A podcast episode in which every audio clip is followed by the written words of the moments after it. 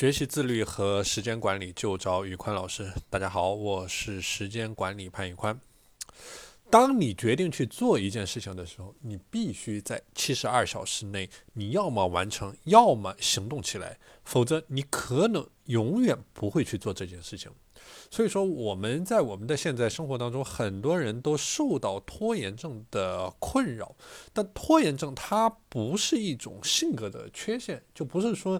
你如果有拖延的行为，你的性格存在某种缺陷，不是这样的。我们每个人或者说或多或少的，在我们不同的时刻都在与拖延症在做斗争，你不是一个人在战斗。所以说要战胜拖延症，你必须要有一些行之有效的方法来帮助你，然后让你去进行对这种方法进行刻意的练习，慢慢的从你的根源上去改变你的一些行为习惯。而刚才我们说的那个72小时的法则，它就是其中的一个方法。那么就是这个72小时法则的原理，就是说当你决定要去做一件事情的时候，你必须马上在72小时内行动起来。这个听起来很简单，但是它的诀窍有两个方面。第一个就是你必须严格的遵守这个72小时的要求。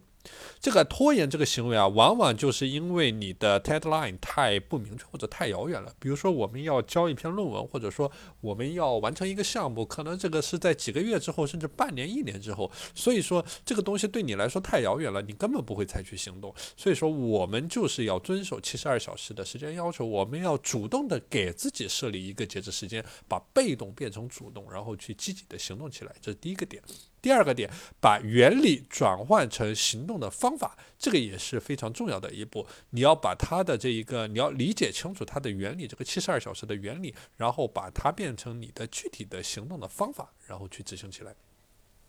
好的，今天的节目就和大家分享到这里。在这里我给大家准备了全套的自律和时间管理的资料模板，大家如果想要领取，欢迎添加我的微信 PANLEON1988